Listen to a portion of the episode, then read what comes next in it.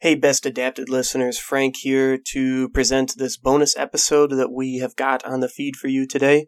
This episode comes from Smite Me, a Torah podcast. Smite Me is hosted by our friend Josh, who you know from the A Most Wanted Man episode. It is him and his two friends Ayani and John working their way through the Torah, verse by verse, chapter by chapter, and recording some really fun episodes about it. Caleb and I got to guest on an episode they did on movie adaptations about Exodus. We had a lot of fun recording this with them. We hope you enjoy listening to it.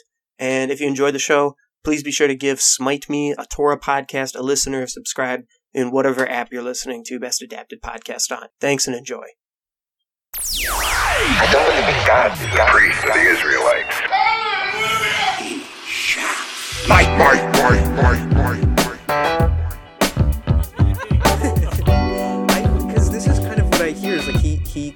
uh, did the old Robin Williams things where he like he steals jokes but is like cool about it. Like he like actually pays for jokes. But I yeah. Well, and anyone who can survive and do that much cocaine for so long, I mean, you kind of have to just let them have it. It's the promise they give you is that faint taste of bitterness at the end of each bag. Uh, John or Josh, who wants to start it? Um, I can introduce it. Yeah. Yeah. You're the you're the peacemaker. You're the, you're the one who brought it all That's right. together. This is the fucking Camp David of the podcast industry. So we're, this is it feels great. Okay. Going in, we hate each other. yeah, that's right. Yeah, at the end of the day, nothing has really been Ever, solved. remember that everyone is always a competitor. That's right. Um, okay, what is up, Smite Me Nation? Uh, this is a historic podcast for a number of reasons. Um, we are joined by my good friends Frank and Caleb from Best Adapted Podcast, a film podcast where they talk about uh, adapted movies and the stories that inspired them. What is going on, fellas? Hey, how's it going? Thanks for inviting us to Bible study. Oh, it's it's our pleasure, um, and we look forward to your conversion to Judaism. It's uh, actually uh, we there's we we have one note. We we did change our name. We are now officially uh, God's chosen podcast. Oh, word. That's right. Well, as long as you don't claim the mantle of the of the world's most important Torah podcast, we can, we can. I think we can share uh, share the love. How crowded is the Torah podcast scene right now? It's not extremely crowded, but it's more crowded than I'd, I'd like it to be. I'll, we'll leave it at that. yes. Um, and so the other historic thing is that we are recording in person, at least on the Smite Me side. Yay! It's true. This is John Alcabest, comedian extraordinaire. Um, and I'm sitting next to Ayana Hayashi. hey! We co-host the podcast with Josh, and we're all together today um, for the first time. But we're still on Zoom with these nice boys from New York and Minneapolis. So yeah, um, so on Smite we like to kick things off when we talk about uh, something that we either did or you know maybe thought about doing that would uh, you know bring us the wrath of the big man upstairs. Um, so did you guys do anything smiteable in in your lives? Have you lived blameless lives like you're some sort of fucking saint, or are you gonna are you gonna be honest with us? Well, uh, uh, and uh, for my job, I, I sell pornography. So I uh, this is Door true. to is not a bit. No, I work at a video store. I work at the last standing video store in Minnesota, and we've stayed alive by selling porn. So Nice. uh, I think that is my big smiteable offense of Uh-huh. the month. Um, but let me tell you, I think I think the man upstairs was was was listening. I think he caught me. My basement flooded this week. Oh, So um, he sent one of the plagues, and I felt like a fucking lunatic because the maintenance guys are like vacuuming the rugs, and I was sitting in my living room watching the Ten Commandments for four hours. You're like, when I'm will like this punishment end? Damn. Wait. I wow. I would listen to a whole separate podcast about your life as a, a porn vending video store guy. the stories run; they get people. People think they want that, and then the stories like get very dry after like two. Yeah, minutes. it's- It's like, yeah. oh, like- another old guy bought a lot of porn. Wow. Yeah. Yeah. I guess so. It's like DVDs, DVDs. Yep, all DVDs, some Blu-ray. and they're, Ultra they're Blu-ray. buying, not renting, right? Wait, Well, uh, we, we do a lot of rentals too. Yeah, we do. oh, both. you don't. And we, oh, I don't want to touch the touch a used porn box. I um. I, Go I didn't I didn't know that they sold porn on on Blu-ray. What is Uh, what what is is it just like 4K? What what is are, are they loaded 4K with special features behind the scenes footage? Yeah, or- director's if you have commentary a Dolby surround sound, it, it really vividly uh, you hear the different slaps and slops. It's, it's, it's great stuff. I, I actually know someone who did audio editing for a close to a feature film porn, whatever that is. Um, and he said the notes that he got back all the time were fucking wild. Of like, hey, can you replace this squelch? That one's really gross, and we want something a little bit like Less more family squishy. friendly. yeah, we don't want we don't want this to be too graphic. A PG thirteen squelch. Yeah. Oh my god, they have their like whole just like bank of different squelches. Like, yeah, let's get a number five in there. Wow, yeah. I uh, the world's so big, man. just so big. how about uh, Caleb? What did you do? Uh, well, this is going back a little ways, but I, I actually I have been uh, uh, uh, smitten, smited, smote. have, Mm, you're have we have we? You found smitten? a nice, a nice, nice young. No, but uh, for a, a little bit of, of background is is that I received my bar mitzvah accidentally and against my will very late in life. Um, I, I don't have any questions about that. I walked into uh, a, a coffee shop, and the guy behind the counter was a Hasid, and he gave me my coffee, and then he asked if I wanted to wrap tefillin, and I said sure. He said, uh, "You Jewish?" I said, "Yeah." He said, "You ever done it before?" I said, "No." He said, "You want to?" I said, "Okay." He said, uh, "You have a bar mitzvah?" I said, "No." He said, "Okay, we'll do it now," and uh, he took me to the back corner of the shop, and uh, he had me just recite Hebrew to him. I don't speak any. I don't speak a fucking word. Of Was there like a crowd like in the coffee shop watching you be bar mitzvah? Literally empty except for three people who walked in, turned around, and walked back out. but like, he had me. whatever's going on.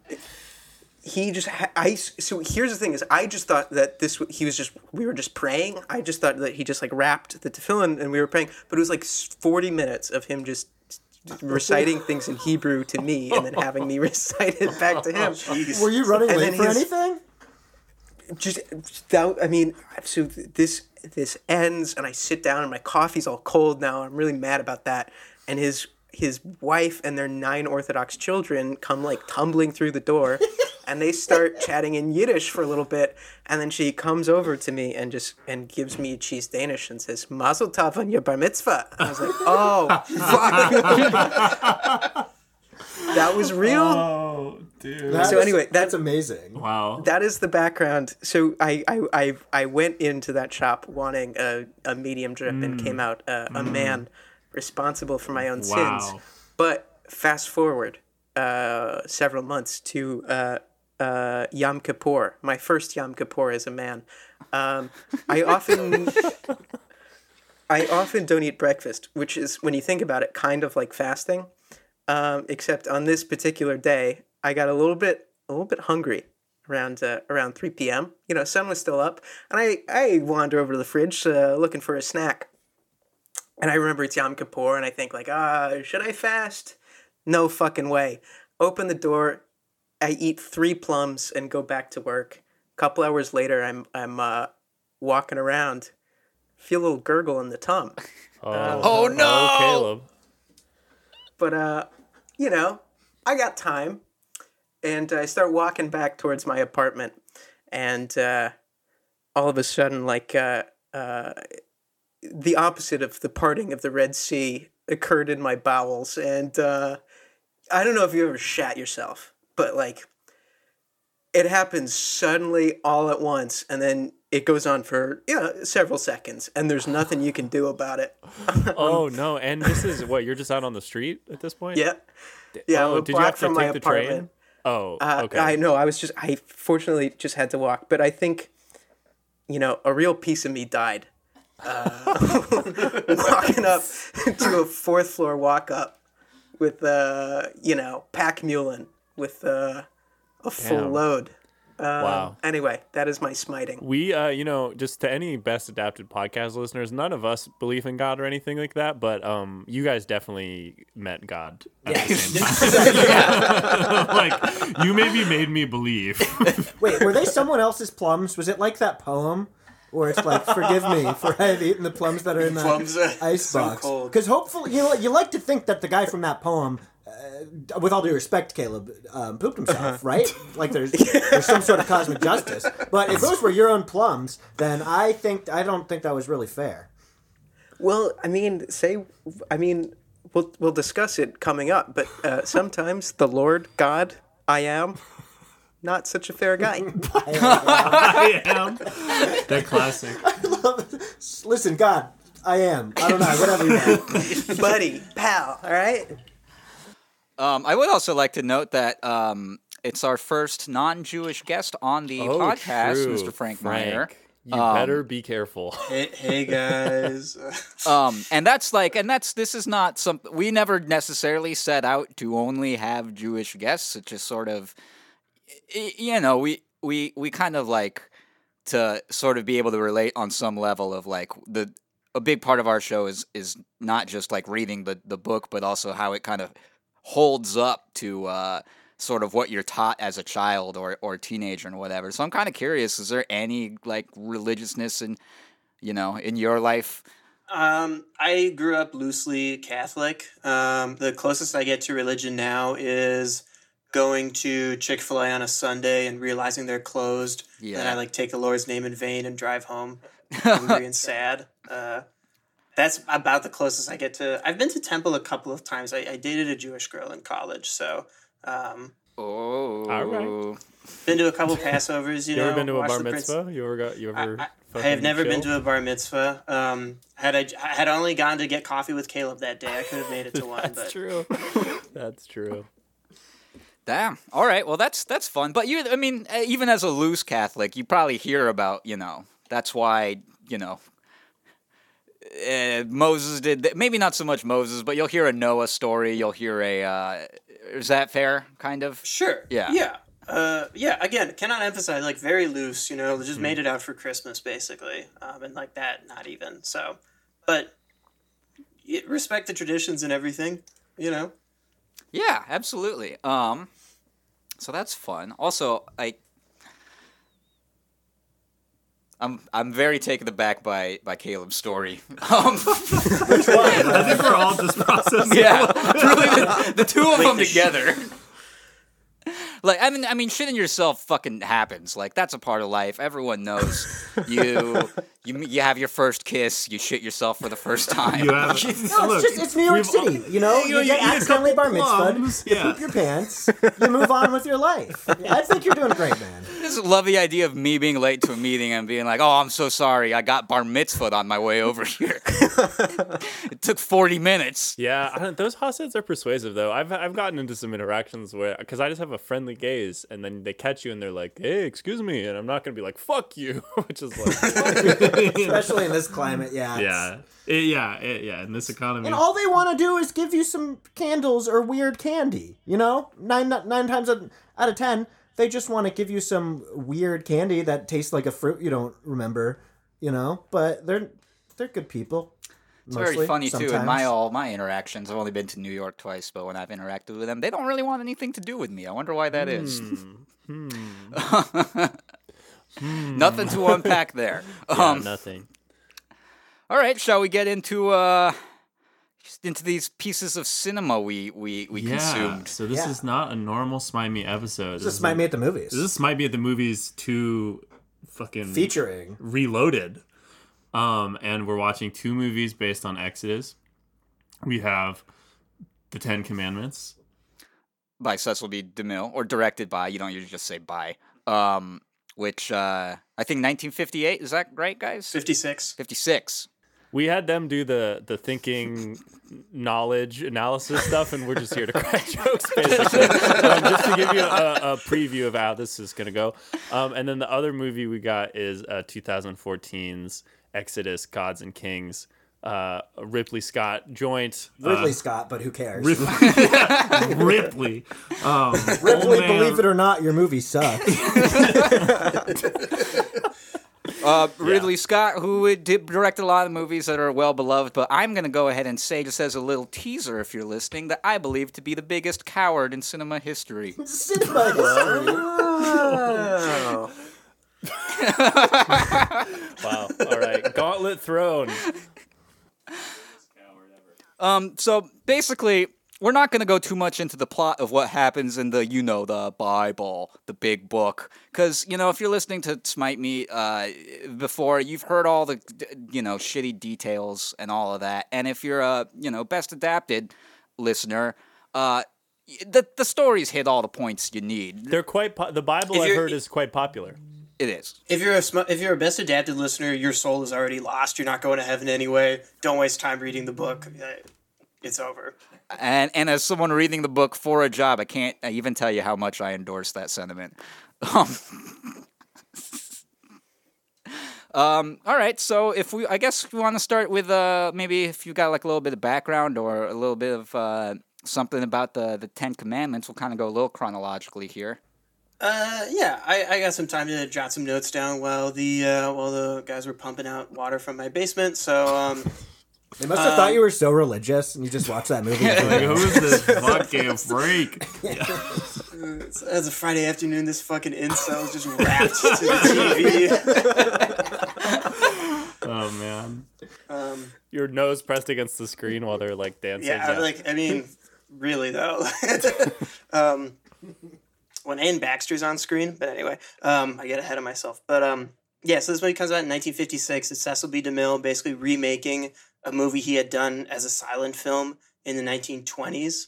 Uh, that movie was also like a very big biblical spectacle, and there are sets from it which are still buried in the in the California desert of uh, Barbara County. Um, because they just they just like sunk into the stand, so you will stumble on the occasional like sphinx head or something there. Um, Oh, that is Yeah, is so he this- conspiracy fuel. I love it. it really is. You're really just firing them up at that point. That's so awesome. Yeah, so they make it in 1956, and uh, DeMille's kind of like writing and creative team on it is a lot of other silent era veterans with himself. There's four credited screenwriters on the movie, uh, but I think kind of the big creative force is this guy named Henry Wilcoxon, who was a had been an actor in silent movies and then kind of matured into being a producer. And his job was basically to coordinate the four writers, these two researchers, one for theology and one for historical accuracy, and they made the 321 page script for this four hour movie. Holy fuck. Um, uh, the people who made this movie, they take themselves very seriously. I'll just conclude here with one quote from uh, uh, Jesse Lasky Jr., who was one of the one of the lead writers on it. Um, the star of the Ten Commandments is not Moses, but God and the Ten Commandments, which I guess is sort of the classic Hollywood version of saying the real national treasure was the friends we made along the way. Yeah, or like saying that New York is a character in Yeah. your exactly. It's the New York faster and better. Yeah. Yeah. Um, had any of you seen it before? I had Bits pulled a. pieces. I think I've pulled a tiny bit of uh, of audio from it for our very own intro drop, um, but I can't remember which line it was. Um, God of the Israelites. I think it might be that one. Yeah. right for the Israelites. I think it's Yeah. that. I um, I'll confess to you guys, and I'm I don't you know this might uh, put a target on my back with best adapted nation. Not only have I not seen this movie, this is the oldest film I've ever seen. Oh my god. and not only that, but this is probably the first movie I've ever seen made before 1970. I'm being honest. You know, we have to we have to start from a place of trust Do if you we're know podcast what year the original Godzilla film came out? I think it was like 2013. You don't need to play this game all day, but what about like Wizard of Oz? Was that which came out first? Have you seen? First of all, have you seen Wizard of Yeah. Oz? Yeah, Wizard of Oz Oh. you would have seen. That's right? 39. Yeah. Yeah. Oh, that's thirty nine. Yeah. damn. World War II was happening and they were fucking watching that? Uh, makes you think. Okay, so Yeah, we can't accept all of these refugees into the U.S. We have a movie to watch. um yeah, okay, yeah, I haven't seen a lot of old old movies, really any of the classics except for Wizard of Oz. And now this. Um, I gotta say, number one, I was blown away by the fact that not only I've seen a couple old movies, but I really wasn't ready for there to be an overture, Mm, like completely unrelated piece of music Yeah, for you to like get into the mood. You know, it's You're like at a show. It's not just a film. It's oh like, yeah, this it's is a little an bit of movie foreplay. I think Yeah. a lot of a lot of films would could take note, honestly. yes. Um, and then I think also the fact that it starts with the director lecturing at you for a little bit is fucking wild too. Oh, it's so good. Yeah, and he's like And, kind of like what does he say? Is, it that the this director? movie is Is that our man Cecil? Or is that That's just our the, man the Cecil. narr- And he's the narrator? He al- yeah he voices God. Hell There's- yeah, no, I- that is actually not true. The, uh, the voice of God is is Charlton Heston. It is on the scene where he talks to the burning bush, but the narrator Oh, in the yeah, script yeah, is yeah, also yeah. credited as God. Okay, gotcha, gotcha, gotcha. You film dipshit. boys. Eat shit, baby. Yeah, I got. I'm just sitting here like, damn. I thought God was James Earl Jones. That's crazy. I do. In his little speech, it's kind of funny. He sort of is like, and by the way, this is a little bit about communism. I mean, like, not really, but he does say he's like, you know, this is a story about It's a lot of bit about whether this is a lot of man should be the property of state or free to pursue his own ideals, and it's like interesting. That's that's one way to look at what this is all about. I was also blown away by the fact that he comes out, lectures at you, kind of set, kind of covers his basis for like, hey, this is really important for me, and also like religious people, please don't get mad. We're being respectful, and then also like, you know, curtain comes down, fade to black, movie starts, and then he's just speaking again as the narrator. Can sorry, can we can we actually like pull back a little bit and talk about the like geopolitical context of this movie? 'Cause, Oh, like, I absolutely. would love to. Yeah. Yeah. I was thinking about that. The fact that this movie about like slavery and the Israelites and all that shit came out in 1956. Like, yowza. Yes. I would say yes. I would say there's this the Cecil B. DeMille uh, speech about how this this movie is actually about communism and about like the justness of the American way and how the and the Hebrew people are like the s- are the spark of freedom.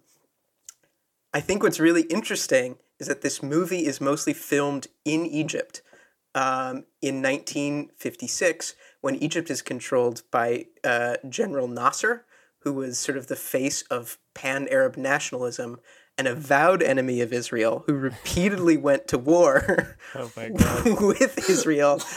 Um, That is and in extremely fact, based. and in fact, the, the charioteers at the end of the movie are soldiers in the Egyptian military. Wow. Um, so all this entire movie, and I should say, uh, uh, this movie comes three years after the Suez Crisis, in which Egypt was invaded by Israel after uh, Egypt nationalized the Suez Canal, which is some commie shit. Um, yeah. This is some fucking fraught shit going on, and uh, Nasser was like, "You want to make your Zionism movie? Like, for sure, you're gonna pay me. yeah. you're gonna pay me a You lot want of to make money." your movie where all of the original inhabitants of this land are white people with American accents? Yeah, for sure. like, that will simplify things. Oh my god, Yeah. I'm so glad you guys are here because I didn't know any of that fucking context for this That's movie. great. That's fucking awesome. A plus. One of the, one of the guys in that scene almost broke his fucking neck. You see it when they're cruising into the into the open into the into the the, the Red Sea. Uh, a guy falls off his chariot, um, and all the other chariots are just pounding behind him. So he crawled off set basically and did not get run over. Wow. Uh, but they kept him fall. They kept his chariot just busting and him falling out in the movie. Look, you don't stop you moving notice. until they say cut. So Yeah, uh, he, yeah. did, he did the right thing. you crawl. I just the like even though it was filmed in Egypt, like that that guy who's the Egyptian guy? Not Nasser? Nasser? Ramsey? Nasser, yeah. Wait, oh Nasser. Okay, Not him like letting them film the movie there, even though he was like their enemy, is like just some of the most Hollywood shit I've ever heard.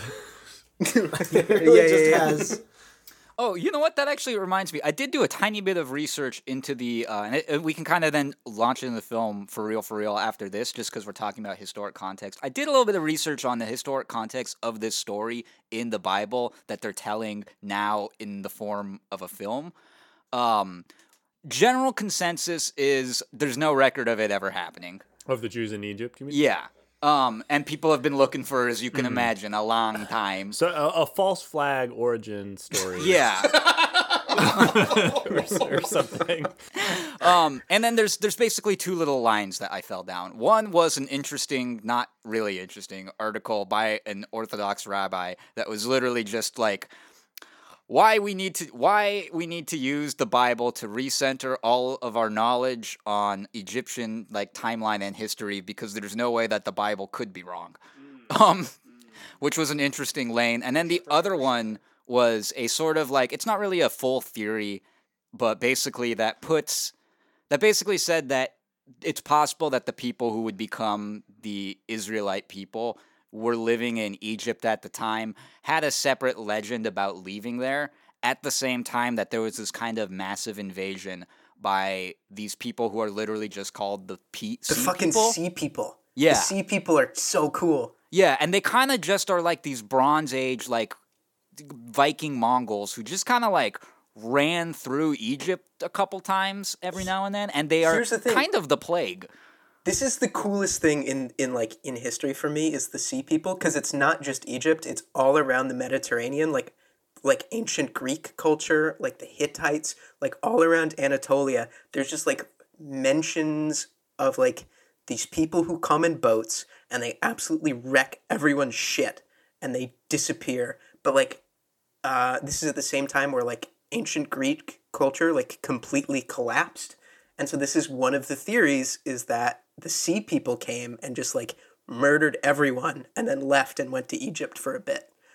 Um, but there's like this nobody knows anything about them. They're just this mystery. And I don't know, that's cool as shit. That's pretty spooky. Yeah, so there's like like I said, there's kind of like the idea that maybe the story of the sea people coming up and just laying fucking waste to Egypt, and then the story of that possibly being the reason that all these nomadic people left for the land of you know Canaan, Israel, whatever. That those might have kind of just gotten smashed together because they were kind of different stories happening at the same time. That basically, when they got written down, it became uh, the sea people are the hand of God. That's our side.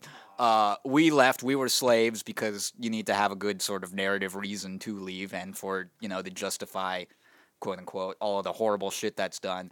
And then it becomes sort of like that uh, land stake. You know the rest of the story. That, but so yeah, that was my little historical context corner, which I thought was interesting too because you know it's this movie. It's it's funny when they say that both of these movies are like we're trying to be as historically accurate as possible, and maybe that means just not making Yeah, a it was just two hours. Two hours of sand. Yeah. There's your historical accuracy. Yeah. Another note I want to make about this movie because I don't know if we're gonna get into it. I'm probably gonna have stuff to say about how like. First of all, how very horny it is as a movie, and second of all, rated G. G for general.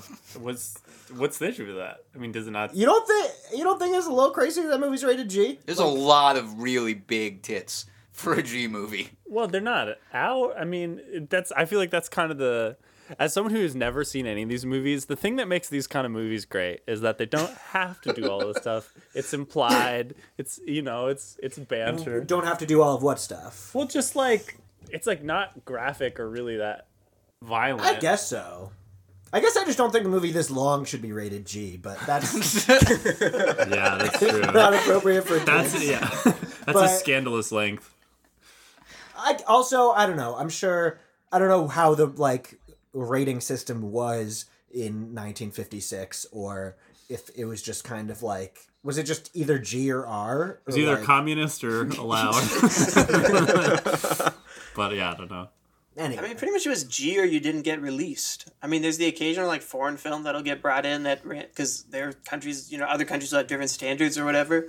Um, I don't know in the first PG movie. I think that rating gets invented in the 70s or something. Is my guess. Um, yeah, so everything is just G. You know, pretty much. interesting. Interesting, yeah. And then why even have it? Did he? What, did they call it a G-rated movie They- at the time? they- No, this this yeah, was this the a- area of the Hays Code. So it, the um, in order to stave off government censorship, all of the major studios collaborated and, and came up with a system of self censorship. So there was you know no nudity, no like uh, certain One of the one of the big ones I'll always point to is uh, a man and a woman cannot be in the same bed together in Yeah. Hays Code movies. So if you ever see an old if you ever see an old movie, a black and white movie, they almost always are sleeping in separate beds, even if they're like a married couple. Is that like where that the- comes from? Just that. That's where that comes from. That's why yeah, whenever you see old movies and the husband and wife have singles next to each other, that's because they, they're not allowed Well, to yeah. show In them on film. movies, in movies, it comes from that. In real life, it comes because sometimes the love uh, goes away.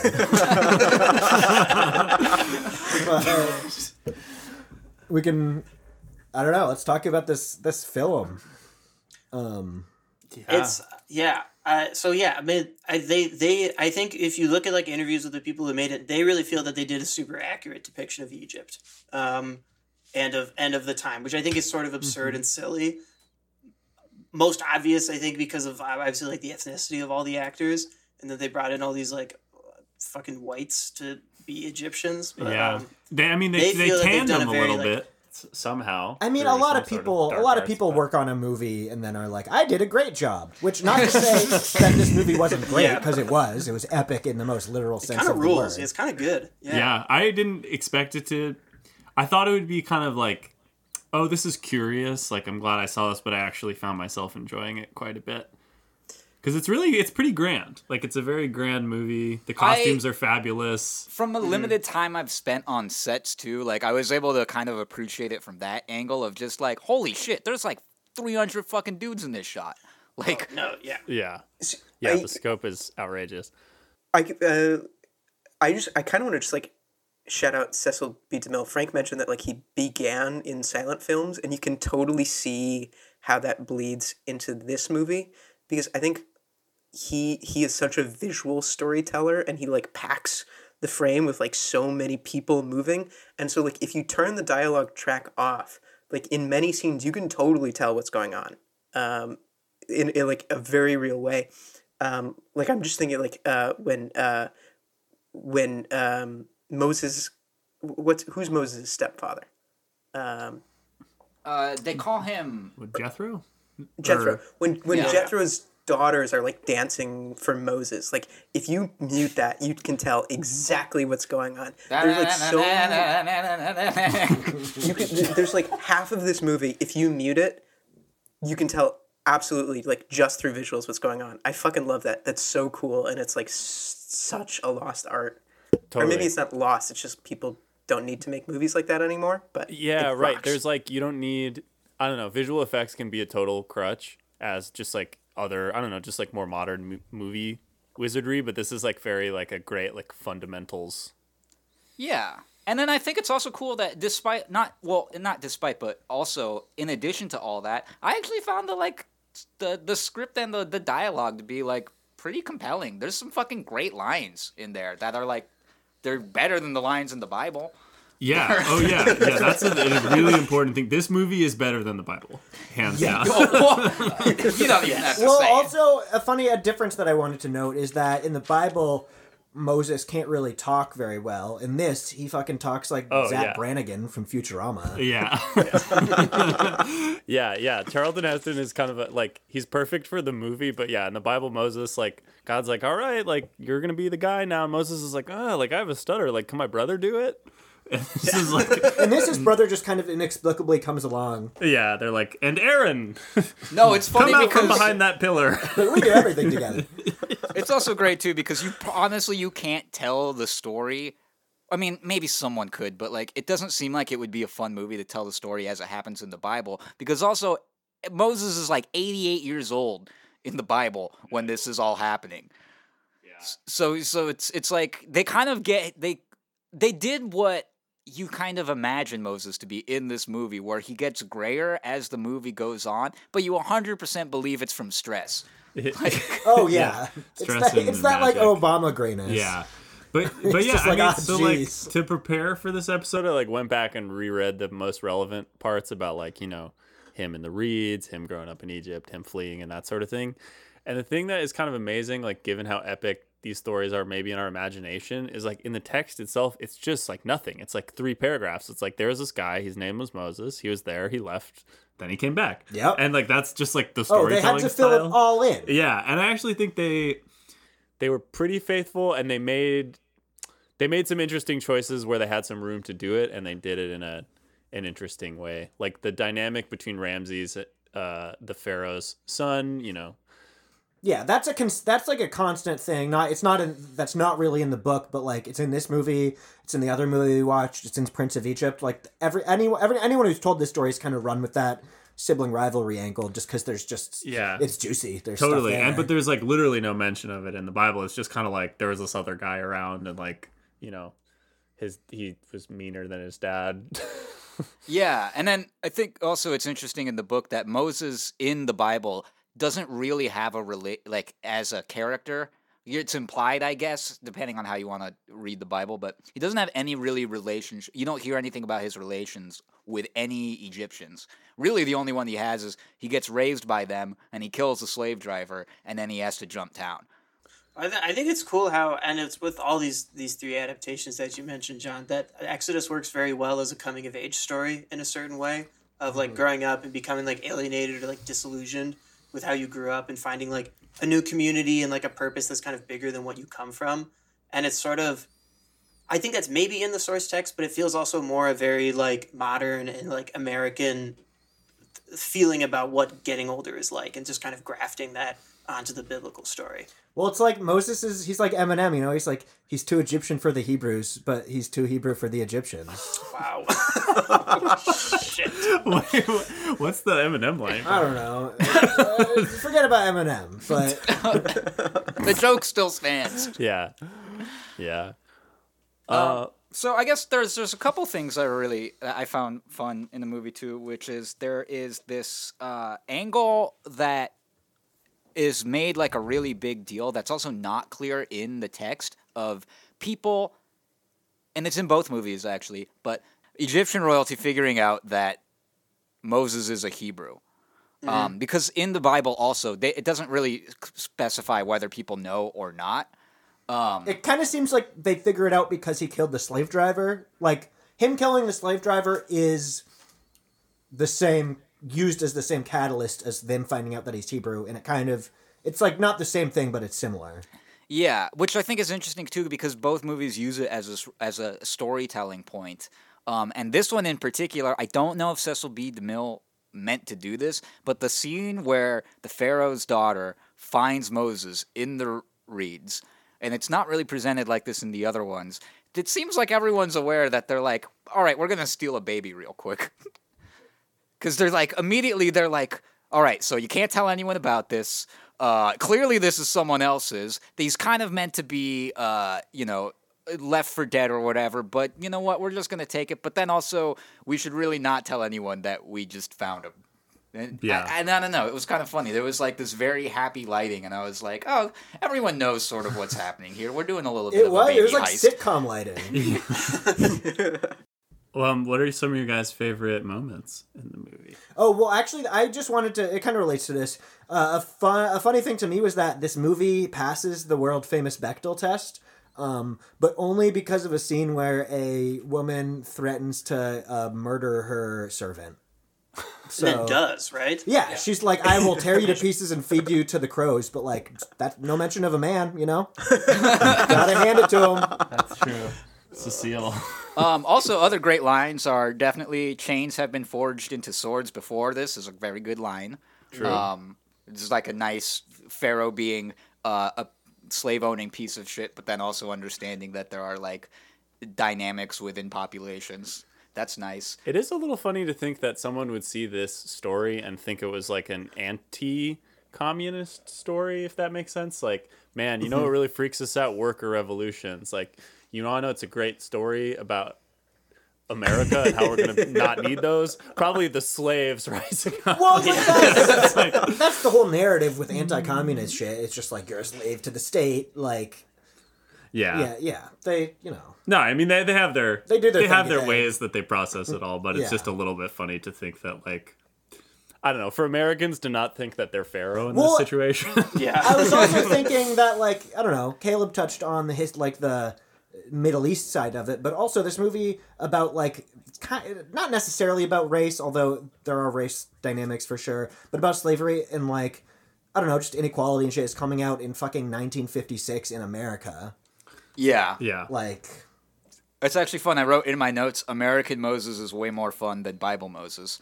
Um, yeah, I mean, I sent a text to the fellas as you're watching it, just, just Moses fucks. Like, they make him very hot. In yeah, this. and also he's like in the Bible, he's not looking for God. In this thing, he's like, I am going to go find God, and we're gonna have a little talk.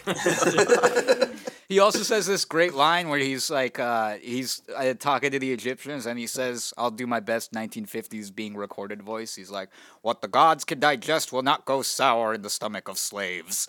And it's just like, Yes. Imagine if your buddy said that to you. I would, I'd give him Yeah. a movie deal. Yeah. Yeah, That's what that, Caleb said before he ate the plums.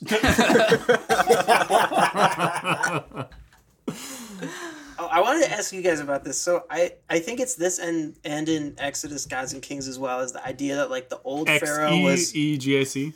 EGAC. E- Jesus EGC. Is that what we're doing it? I feel I like E EGAC. EGAC. EGAC.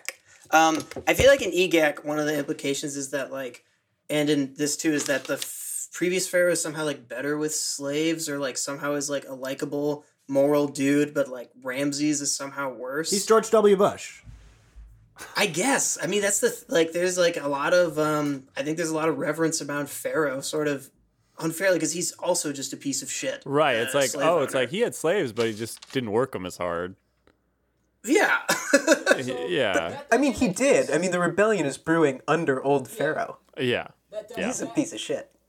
And that is actually in the Bible. I think they like they don't really say that anything was good under first Pharaoh, but they say that like when basically when God speaks to Moses, he's like, part of the reason why I've called you here today is because it's gotten real fucked up in Egypt under this new uh, Pharaoh. Because to take it way back, Joseph was also in Egypt, and the Egyptians liked Joseph.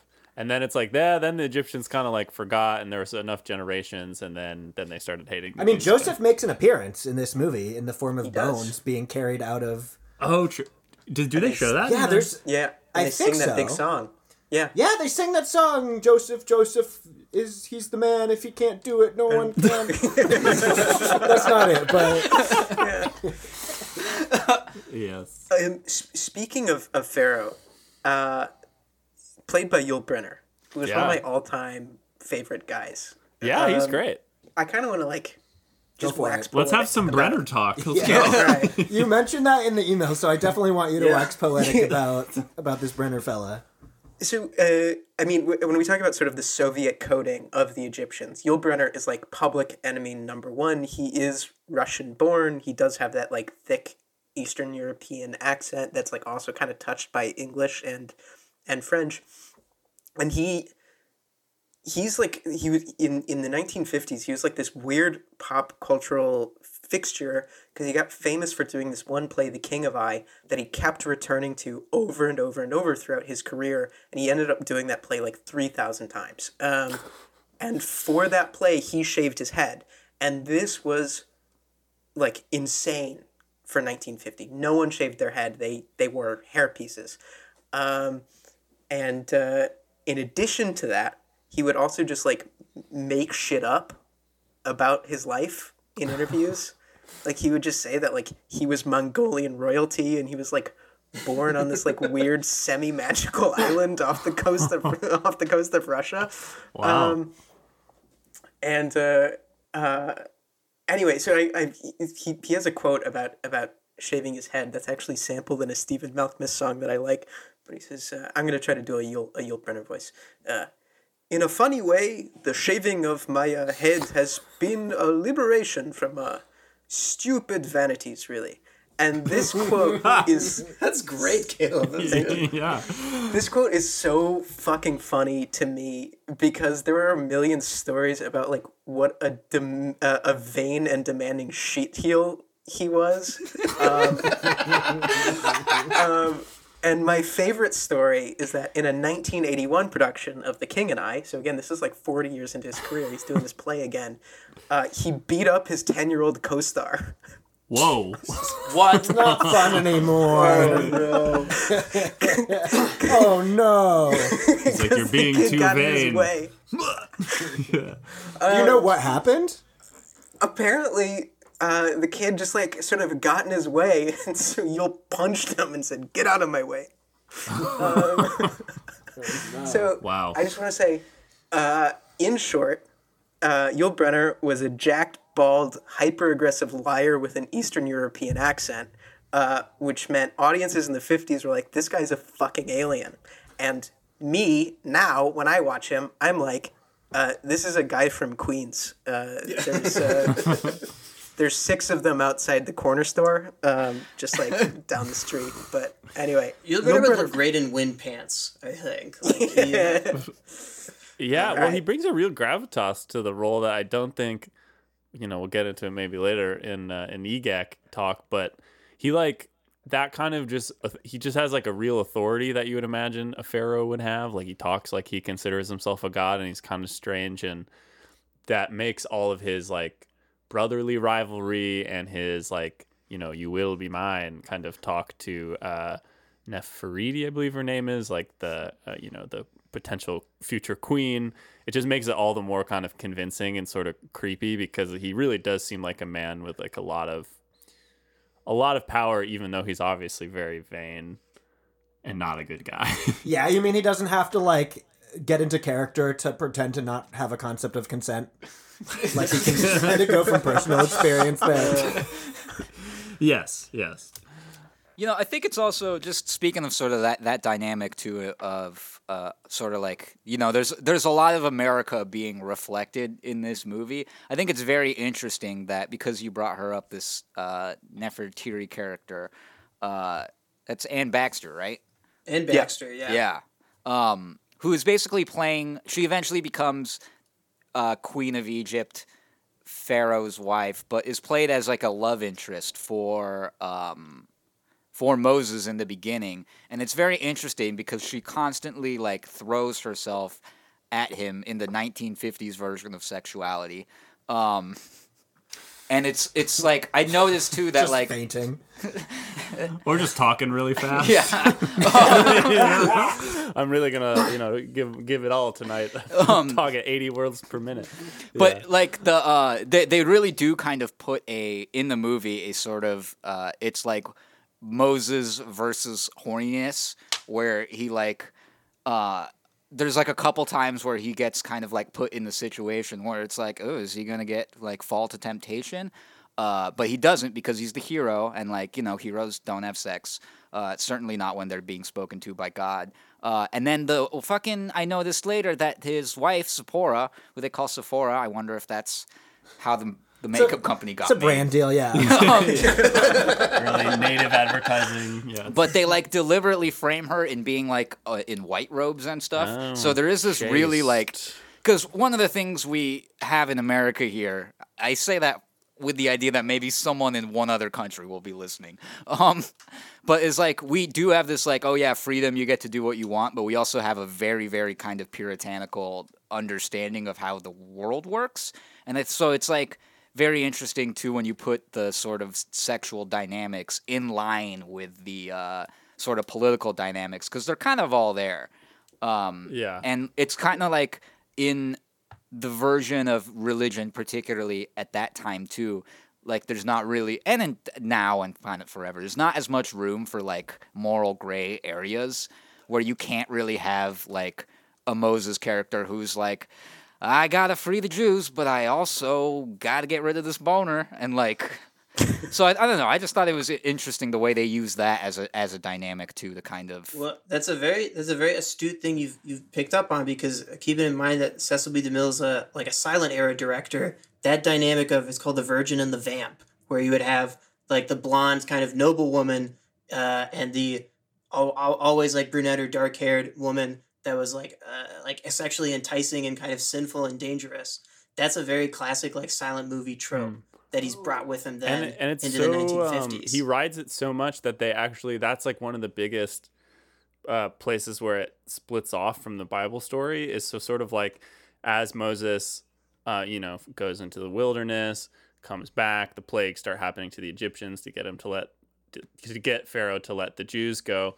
Um, at a certain point, Pharaoh agrees, and the Jews are kind of on their way out. And in the Bible, God is actually like, hmm, well, Pharaoh decided to let him go, but I actually think I'm going to make him not decide that anymore because, like, he sort of is like playing the situation to make himself look more impressive. They pretty much explicitly say that. He's like, I want to you know, Oh, it do says this. he wants to like humiliate Pharaoh. yeah, humiliate him and like make my miracles seem even more miraculous.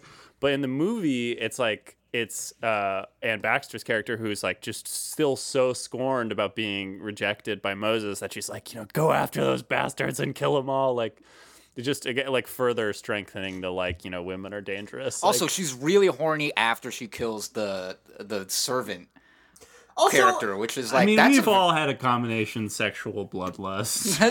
I mean, also every not to like be sexist and say that all women look the same as but as, as they're wont to hmm, do. Go well, how are you going to land this one? Yeah. No, but every single Egyptian woman in this movie looked exactly the same. Like I definitely had a moment where I was like, "Is Moses making out with his mom? Like what is happening?"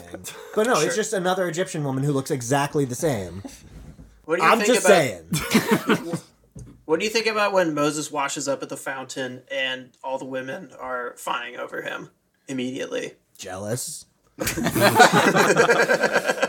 I feel like they they repeat this kind of scene of like you know like a gaggle of sort of like nymph like women happening Yeah. upon a hot guy like A couple Wait, it's like that TikTok, or it's like, have you guys seen that TikTok? Or it's like a format where like it'll be a bunch of, it. So people will. The original video is like a bunch of, just like cute women in bikinis, and they're like listening attentively, and then all together, all of a sudden they they start clapping and are like yay, and then people like edit it in with their own video of them being like, I drink. I don't drink Coca Cola. I drink a bun- I drink RC Cola, you know, and then a bunch of uh, sexy ladies are like, "Yay!" It, it's like that. um Just saying. yeah, I think my only comment on In the that just saying corner. It's over now. I think my only comment or answer to your question is like it is uh, just a very 1950s understanding of what sexuality is. yeah like I wonder is- what women talk about. Yeah, obviously men all the time because why wouldn't they? And Like, it's not just like, oh, you know, there's a guy over there. It's like, oh, a boy. Like, I'm always searching for a cute man. Like, they're like, da, da, da, da, da. like, you couldn't even handle it if they said so. Boys, boys, boys. Yeah, it's like, There's a certain almost like uh like teen naivete excitement quality to it. It's what they talk about in the girls' bathroom. or Yeah, whatever, it feels Yeah. very like they're at a sleepover. Like, who's gonna be your boyfriend? And also, it's just a reflection of the idea that like the writers thought that it would make more sense to establish within the movie that there are like no men in 150 miles rather than just have them talk about something else. Well, and also again, it sort of is like they they make Moses much hotter and cooler than he like he in the Bible. He's kind of like a dude with a stutter who's kind of like God's always a little mad at him. The Israelites are always a little mad at him. Like, he's like not, he's not like a superhero. But like Charlton Heston's like a total superhero. Yes. He's like sure. huge, handsome, like has that just kind of booming voice. You know, has gaggles of uh, you know, nymphs fawning over him at all times. Yeah. Actually, on that note too of hero, Nymphs love me, pharaohs fear me. of that note of like kind of characters and whatever, they really uh we could talk about Josh's namesake, Joshua. oh yeah, I want to talk yeah. about the Joshua v. Dathan Uh-huh. beef. Joshua, sure. Joshua, the only character with a 1950s hairdo for some reason. He like fully has like almost a ducktail happening. He's, he's just like the cool guy who, and he's also I counted he swings down from like Four different ropes. He sure does. he's just like, he's Always like in a different movie than the other ones. Truly, he shows up. That's another departure from the book. Is when Moses is away with his like new wife and family. Joshua just shows up in this movie, and it's like, you got to come back to Egypt, man. Shit's getting real crazy. That never happens in the book. yeah. Well, it's also interesting too because Joshua is mentioned as a character after they leave Egypt, because he's kind of like basically what happens in the the Bible. Ugh, hate to talk about it, but um, You really hate to see it. but basically in the in the Bible they leave and Moses is like uh, the Pope basically. I know a lot of Jews are going to be upset with that comparison, but he's the guy who talks to God. There's another word for other people who believe that. Um, and he's kind of in his own little world and whatever. So his brother Aaron kind of handles religious matters, and Joshua kind of handles like the military and sort of logistics. He's he's in a way in a way he's kind of like Otto von Bismarck in the in, you know, or he's kind of like actually taking care of the stuff. Everyone is like listening to the Kaiser and he's got his whole big deal or whatever, but the nuts and bolts leader is this other guy. So it's interesting that they like pull him into this narrative and give him a really large role to play in both movies. Yeah, and they make him like a swashbuckler. And like, that's how he earns He's it. a swarthy boy. Mm. yeah. But then there's like the weird love triangle romance thing where him and, and that dude Dathan are both going after the same girl. What a name, Dave. Dathan's what? Dathan's like the Jewish overseer. Yeah, Dathan's the Yeah. one who who takes all the who like gets all the lines we like or not all the like the line when when he's like, "What? You have to take us out of Egypt because there weren't enough graves?" Like he's that. yes. Yeah, he's like the treacherous. You know, I one more thing on Joshua. He was in one of the scenes I actually th- was the mo- one of the most memorable ones where the setup is it's like they're at the kind of site where all the slaves are working and they're pushing some sort of like huge, really heavy statue. Um, and an old woman falls down in front of it and like turns out to be Moses' mother, right? Yeah. Oh yeah. Yeah. Yes. Yes. Um, and so she's like about to get crushed to death, and then you know they're like stop stop and the egyptians are like you know keep it going like it's not worth saving one life and then you know joshua swoops down on a rope and and saves her and stuff but i just thought it was a good testament to like showing the brutality and the kind of sweaty messy kind of violent day to day of slavery without having to do some sort of really epic like CGI like you know crane shot over a whole pyramid where it's like whoopsh, ah, Yeah, like yeah. storm clouds like Pirates of the Caribbean shit like it's just like Mm-hmm. one really tense scene where there's this kind of explosive potential i don't know i thought and I, there were a couple moments like that where it's just like really deft direction people acting Uh, the movie is like a hell of a spectacle. I think. I mean, I I think the parting of the Red Sea totally holds up. I think it looks incredible. I think it's convincing and dope. It doesn't look like CGI or whatever, but uh, like it's very palpable. You know. Yeah. I think.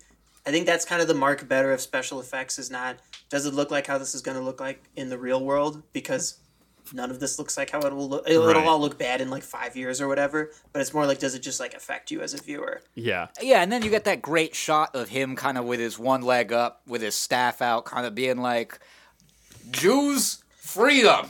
And like, um, and but then and, and like the waves are going off in the background, and like, yeah, it doesn't look as good, good quote unquote, as like, you know, the the the other movie that we covered. But at the same time, it's like you, that shot, like. I'm not even particularly moved by the story, but the shot fucking sticks in my mind. That and the, the golden calf scene I thought was another great example of just like kind of amazing. Or sorry, I'm gonna jump in ahead. I don't want to. No, no, no. You're good. Go ahead, yeah. Yeah. Oh, just like, um, you know, for the this the setup is that you know Moses up on the mountain talking to God, getting the Ten Commandments. The Jews kind of get bored and are like, well, we'll just have a different God, and like then they just kind of have a, a party and an orgy and like make a golden calf and worship around it. And I thought again, just like it's just this kind of crazy scene, and they're just like so many bodies on the screen at one time and they're like throwing flowers onto it and it's kind of like if you just paused it you could make like a painting out of it or something i thought it sure. was really One of my favorite moments of the movie is when during that scene when the golden calf stuff is happening and they're just trying to like represent like look how crazy and lawless these people are and to do that there's just a moment where like one guy has a stick that's on fire and he's chasing another guy around with it it's such a funny representation of Yeah. what, what they think lawlessness is is like the ladies are dancing all sexy and then the boys are just like chasing each other around with fire sticks ah, I got you. that's all you know it's a thin blue line between us and that You know? That's all. And the line is God. Uh, one other thing I something. loved to to jump back and then I don't know if if, if we want to move on or, or keep going, but I love how uh, Cecil B. DeMille kind of just yada yada yada's the plagues, um, with the exceptions of with the exception of the cool ones. So he does yeah, he does I love the- that. He does the blood water, but like skips the flies and the boils and the frogs and goes straight to uh, the death of the firstborn. Which, if we're talking about like spare visuals, no special effects, but just like spooky Yeah. as all fuck. Like I think this is incredible. Just to have the black smoke like creeping under the door and then have the Seder going on and just the screams of people in the background. This is Yeah. an incredible fucking sequence. I love Totally. it. Very unsettling. I think also as it should be. Like, yeah. because it's like I don't know, and especially growing up Jewish, like Passover is such an important holiday, such a great time. But it's like what you're the underlying story is chilling. I mean, you're talking about mm-hmm. mass death of mostly people who are not involved in the crime they're being punished for. Like it's spooky as hell. Yeah, and I think also what it does is it's um this is actually less the fault of the Bible and more the fault of sort of how we're uh kind of like just taught it and whatever because that is an incredibly dark fucking moment, which is in the Bible, this is kind of the point while all of the Egyptian firstborns are dying is when God is telling the Israelite people like this is how you celebrate this holiday. It's like, yeah, let me Um, give you some instructions. Well, no, but it's really interesting because in this movie, you actually kind of get that. That I think it's basically Moses who's laying down the law, basically. But of like all of these people are just kind of like these Israelite people are like, uh, yeah, dude, whatever you say, as long as we don't end up on the fucking wrong side of this smoke, like we're fucking down. And like they uh in the in the Bible, it's less clear just because of the language, but like it's very clear that they're like look, like this is the end of it. Like tomorrow we're gonna wake up and we have to fucking run like hell because honestly, there's probably gonna be some desire for like retribution or something. Well, no, and then the thing, well, the creepy thing that happens is then God like does the Men in Black like mind eraser wand on all the Egyptians, and then they are throwing like gold and silver at the at the Hebrews as they leave. He's like, I'm gonna make them like Wait, them. in the book that happens? Yeah. Yeah. Does that that doesn't happen in the movie though, right? No, I mean that would be Okay. like too weird. I mean, because I think honestly, like God's like a narrative problem. If you're really God's Yeah. a total narrative. Yeah. just like God's like a fucking just freight train that just like cruises through a story and like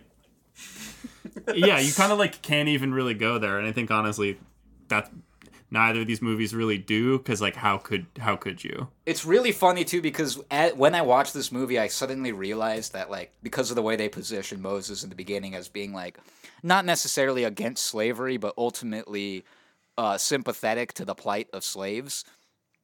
Um, it's funny that like God's big plan is to take someone who could potentially be Pharaoh in a couple years and then just say no more slavery. And he's like, "No, nah, I'm gonna take you out into the desert. I'm gonna do all this like real fucking finicky whatever the fuck stuff, and then we're gonna come back. We're basically gonna wage like a, a holy war, and then we're gonna get out of here." When the guy is kind of already in position for God to snap his fingers and be, just be like, "Say all the slaves are free. I'll explain it later."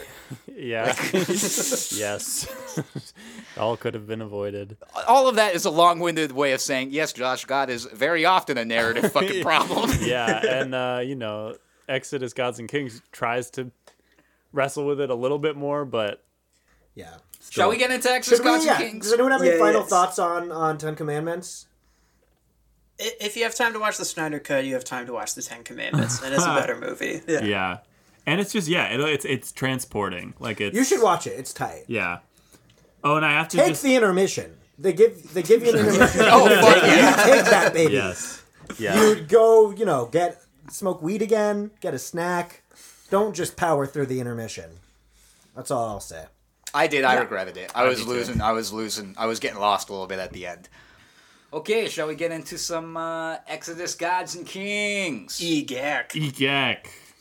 Let's do it. So I think uh, before we, we, we talk about this movie, I think we should kind of talk about the broader career of Ridley Scott, who Ayani called the greatest coward in, in, in modern cinema. and i'm am- about to fucking tell you why okay, first, I, I, I think that, that his career has like a real turning point, and that is in 1986. Um, uh, so uh, he his his four his first four films I think are all pretty stately and pretty slow and pretty well respected. Um, he, he makes a, a, a- a movie about some guys who like to fight with swords called The Duelists. Uh, that's his first movie, and then he makes Alien, which is a super mega smash hit. Um, that was his second movie that was his second movie, and he was never really, or at least in the years after this, he was not really able to live up to that because the next movie he made was Blade Runner, which is I think now considered a masterpiece, but at the time was a notorious flop. Yeah. Um, and then in 1986, he made a movie with Tom Cruise called uh, Legend, and this movie is uh, crazy. It's uh, uh, Tom Cruise has to tame a unicorn in order to save his girlfriend Jennifer Connelly from the devil. Yes. Played by Tim Curry. Yeah. um, Whoa. uh, so predictably, this movie is uh, is not a success. But the same year, Ridley Scott's little brother Tony also makes a movie, and this is his breakout movie, and it also stars Tom Cruise, and you might have heard of it. It's this little indie flick called Top Gun. Woo! what the fuck? Wow. Pharaohs. And, uh, Two pharaohs as dueling. far as sibling rivalries go, this isn't like quite like Cain murking Abel, but like I feel like this is Cain tying Abel up, putting a cigarette out on his forehead, and then like eating the takeout that he was saving in the fridge. Um, for the next 25 years ridley scott like completely abandons this like sort of uh, s- slow and stately approach to filmmaking and he and tony just like trade bigger and bigger and bigger blockbusters. And in, in i mean in the 2000s uh, ridley kind of hits on a formula that works for him which is uh, uh, uh, sword movies about gruff sword guys uh, who set a bunch of people on fire. And like the soundscape is like really big and cacophonous. And there's lots of like uh, like uh, twanging Middle Eastern instrumentation and like this kind of sing wailing thing that I, I don't want to imitate because it would be Yeah. Culturally unacceptable. But also, I'm pretty sure when Ridley it's when it's like the closed is- caption is just like wailing in native language. Exactly, yeah. Like, Yeah, huh, okay. An incredible staple. Yeah, Um, it's like what language? Native. you know, they know. it, Um, so and and to, to be fair, like I don't I don't think Ridley has a lot of respect for these cultures either. In in, in the lead up to this movie, uh, Oh, no. he got a lot of credit. He got a lot of criticism for the whitewashing of. Uh, of these Middle Eastern did you see what he characters. said in response? Yes, Where he he's like, said, ah, I could put a Muhammad so and so in it, but it wouldn't get any money. exactly. Yeah. It's like, Did wow. he say Muhammad so He and so? He literally Yes. said Muhammad so and so. Oh no, He buddy. said, quote Mohammed so and so from such and such. um, not a Oh, great man. look. English Um, people. But uh, Ridley Scott, very British. Uh, he is uh, an avowed atheist. Um, he's he said multiple times he does not believe in God. He like will never believe in God, etc., etc., etc. And uh, I think the the movie of his that I think is most about sort of capital F faith is Prometheus, his prequel to Alien, um, and that movie is mostly about how if you really think about it, God is fucking terrifying uh, and is a psychopath who likes to play with bugs.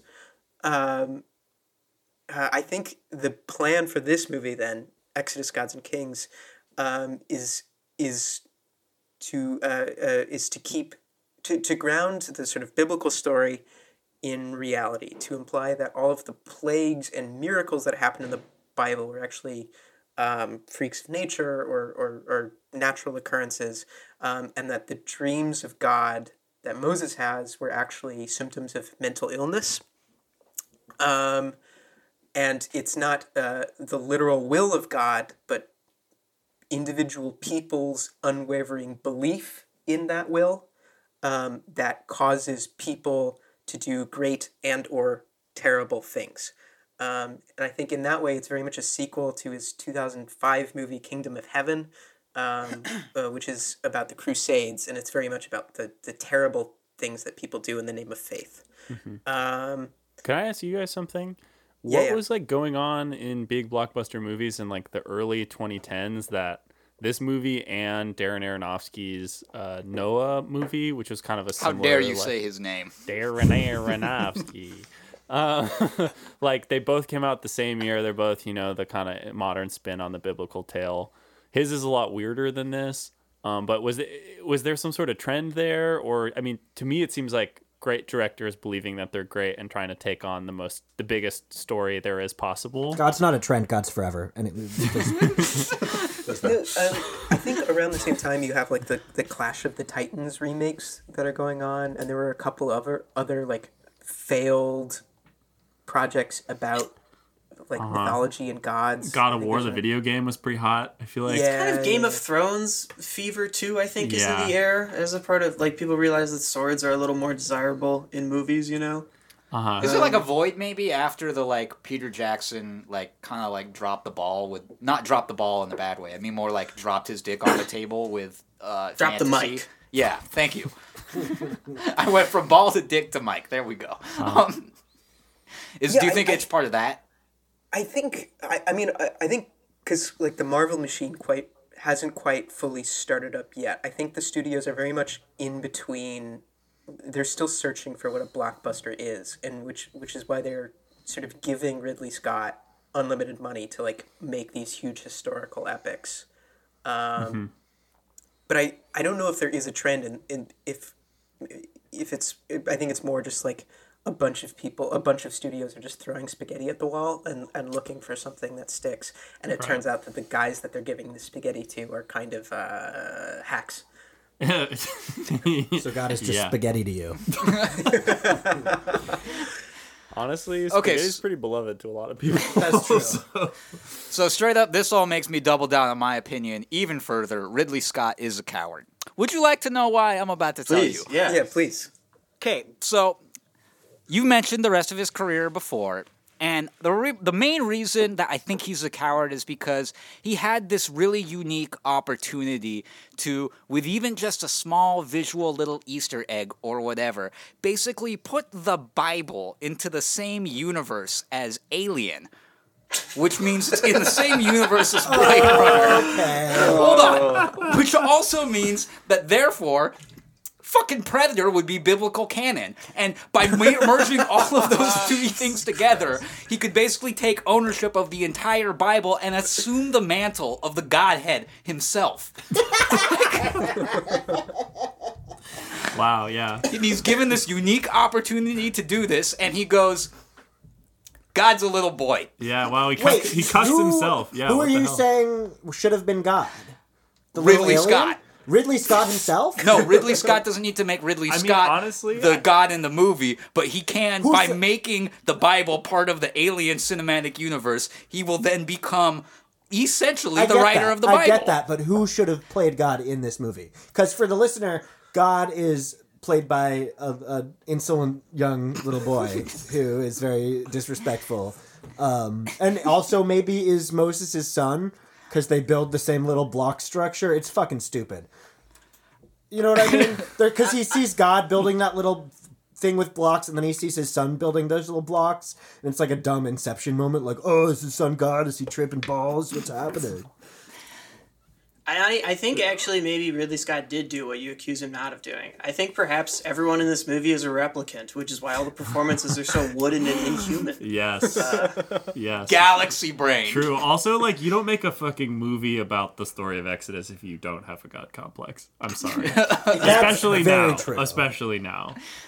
Yeah. So maybe okay. So you think maybe that he attempted to co-opt the the God King? I don't think Mantle. anything he did was self-aware. I think if you watch this movie, you'll see that uh, he doesn't. He kind of lacks that facility. But That's ultimately what my lead it in with that was going to be. Is Yeah. uh, I think uh, Ridley Scott tries to make a lot of points. Um, that he imagines are probably interesting, but I think he just falls flat on almost every single Wait, one. I never got an answer. What could he? How could he have portrayed God in this specific movie that would have tied it into the Alien universe? Rutger Hauer. All right, I accept. I've never seen Alien, so Well, he's actually in Blade Runner, but it doesn't matter. They're all the same. wait. Or- So does is that a thing he does where he like ties his movies into the same universe? I think He did it with Covenant. It, Covenant, the spaceship is sponsored by Weyland Yutani or whatever, like which is, or the by the by the replicant company. Yeah. Which, by the way, uh, Bible, Exodus, Alien, Covenant. You kind of see the fucking lines that are getting drawn. All right, no, No, that's it. But I, I think he uh, Ridley Scott I think ironic or unironically is extremely interested in faith and that is something that carries and and his like not understanding it um uh and that actually does kind of carry through all or at least many of his many of his movies so I But think it's we- safe to say. Oh, sorry. no go for it go go go, go. I was gonna say I think it's safe to say none of us like this movie probably at all, but No. um, I was gonna say, is there anything that you guys did like about it before we get into all the ways it uh, was not so Yeah, I liked that God was Bart Simpson. Yeah. No, I, I no, I did. I when when when the scene where he like goes to the the burning bush scene. He like kind of walks, starts walking up the mountain, and then all of a sudden he's like buried in in mud, like only his face is showing, and he's talking to this little boy who's like, "You know what you need to do. I'm not. You you, you know it." I li- I enjoyed that. I was like, okay, this Yeah. is cool and interesting. That was a it was a bolder choice than because you could really just go for a booming ultra bass voice, disembodied like, and no one would be that mad at you for it. I was I was texting Frank about this, and I didn't. I, I actually think this is a pretty bad performance, but I really respect the effort. But I think Joel Edgerton as Ramses is like very much trying to differentiate himself from Yul Brynner in the Ten Commandments. I mean, you, mhm. you He's trying to be really bad. Sort of his like take on the character. Yeah. What if I What if I sucked in this movie? yeah, But true. You, you talk about how like Yul had like he had gravitas, and he also he, like much like Charlton Heston, he has that sort of booming voice. Um, and Edgerton in this one is like trying to play very like twitchy and insecure and like not at all comfortable in his own skin. Yeah. I mean, I don't think it works at all. I think this, this is just an abysmal performance, but like he's trying something. Uh, Yeah. which is more than I can say about like Christian Bale. who's- Christian Bale's just yelling. Yeah. This is a movie like uh, you know, best adapted listeners will know Lana Richards, uh, film director slash my girlfriend. Um, she sometimes when we're watching a movie and there are just men yelling, she'll just start saying yelling, yelling, yelling is acting. Because like, yeah, it's just like at a certain point, if you don't want to do a good like- job at I acting, like that you she just sings it. like yeah, you just yell. Um, it's like a total like people think it's like really deep, but it's like you're just you're just yelling. Oh yeah, Christian Bale plays uh, troubled hero character. Like, Christian Bale plays a U.S. Special Forces Yeah. operator who's been cut loose by his unit. He still has a beard. Wait, you're saying that's what he's playing in this movie? Kind of. I mean, honestly, he looks he looks like when they show when like Every four years, the New York Times like does some investigative journalism and is like, you know, this crazy unit of the CIA was running amok in Afghanistan, and it like shows a, a picture of these like U.S. Special Forces guys who like went off the rails, and they have like a big bushy beard and kind of don't look like military guys. That's sort of what Christian Bale looks like. Yeah. yeah, and he then kind of talks about leading a guerrilla. He kind of looks like Jack Dorsey from Twitter. Uh, yes, yeah, no, he does. He does. I think I enjoy. The only thing I really enjoyed about this movie was the darkness plague, which in this movie the way it occurs is just there's a bunch of people fighting, and then all of a sudden there's like a lightning bolt strike, and then it just goes boom, and it's black, and I was like, oh. I hadn't really thought about that plague like that before. That is actually terrifying. It's not just like nighttime, but like even if you weren't in the middle of a fight, but you're just going about your business, and then all of a sudden the entire world just becomes nothing but then you bump into stuff on your way home still. Maybe it's not that scary. Yeah, no, But Well, I think another reason we all kind of didn't like it is because we had all just watched the Ten Commandments, which is three hours and 40 minutes, and good, but still three hours and 40 minutes. So then it's just another two and a half hours of the same story that we just watched a long ass movie of, and for. Uh, For the the Smite Me boys had just read this long ass book, Yeah, so it's it's like like, we get it. yeah, yeah. In the wise words of Josh, we get it. yeah. the way that that it starts kind of pretty deep into Exodus, uh, this movie that there is no like baby in the raft like through the reeds or anything. They're like I all think- that you just you just cold open on Moses as a thirty year old man. thumbs up. I think it kind of works because then they do the little flashback to his little him in the little baby, the little boat, the little floaty thing, little basket, basket. That's the word. They do the little flashback and it, it explains it and it's it cuts out a lot of unnecessary shit. I think maybe. Yeah, and the audience kind of finds out or starts to discover about him at the same time as he does. Mm-hmm. Yeah, I didn't mind that so bad, but or or I thought that was a decent enough choice. But what I did think was strange is like, and kind of throughout the movie, there's kind of this just like lack of, even though it's like a really spectacular story to be working with there's almost like this no like driving energy to it. Like i'm just like why they're just like people sitting in rooms talking. It spends like the first half hour on like moses going to like check up on the accounting of some f- city that they're building. Yeah. and they like really invest in this kind of character this viceroy guy who's like kind of corrupt and we get The drama of the him. first act is a tax audit, basically. Yeah, and it's like uh, it's like you're you're dealing with a story about like people in bondage, power struggles. Just shows you what Ridley Scott thinks of thinks of us. You know, that's all I'm gonna say.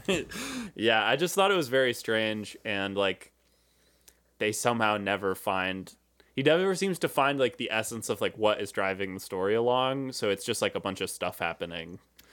Well, there is supposedly a four-hour cut of this movie. Oh, Oh, God. fucking leave it, leave it up your asshole, Ridley. yeah, I don't, I don't think it, I don't think it would improve it or anything, but it does, I think, patch up. I don't like, I like it, clearly the the problem is not that this movie is uh, like too fast or anything. You know? um, Yeah.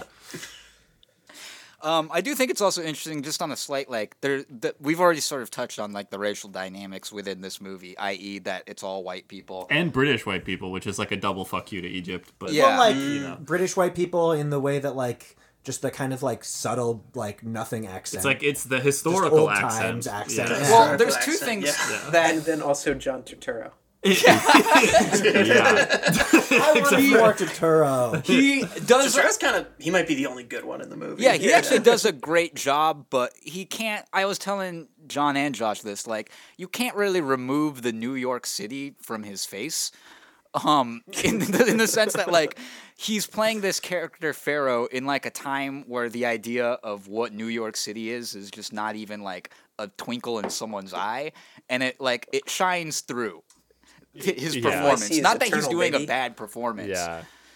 but you're just like, oh, this is a person who is uh, born and a product of a time of which that has almost no relation to the story that they're trying to tell. Yeah. It's almost like if you were to like pull an alien and put him in like, you're gonna play George Washington, and he's like, I'll do my best. I don't really know what the president is, but I want to watch a movie with alien George Washington.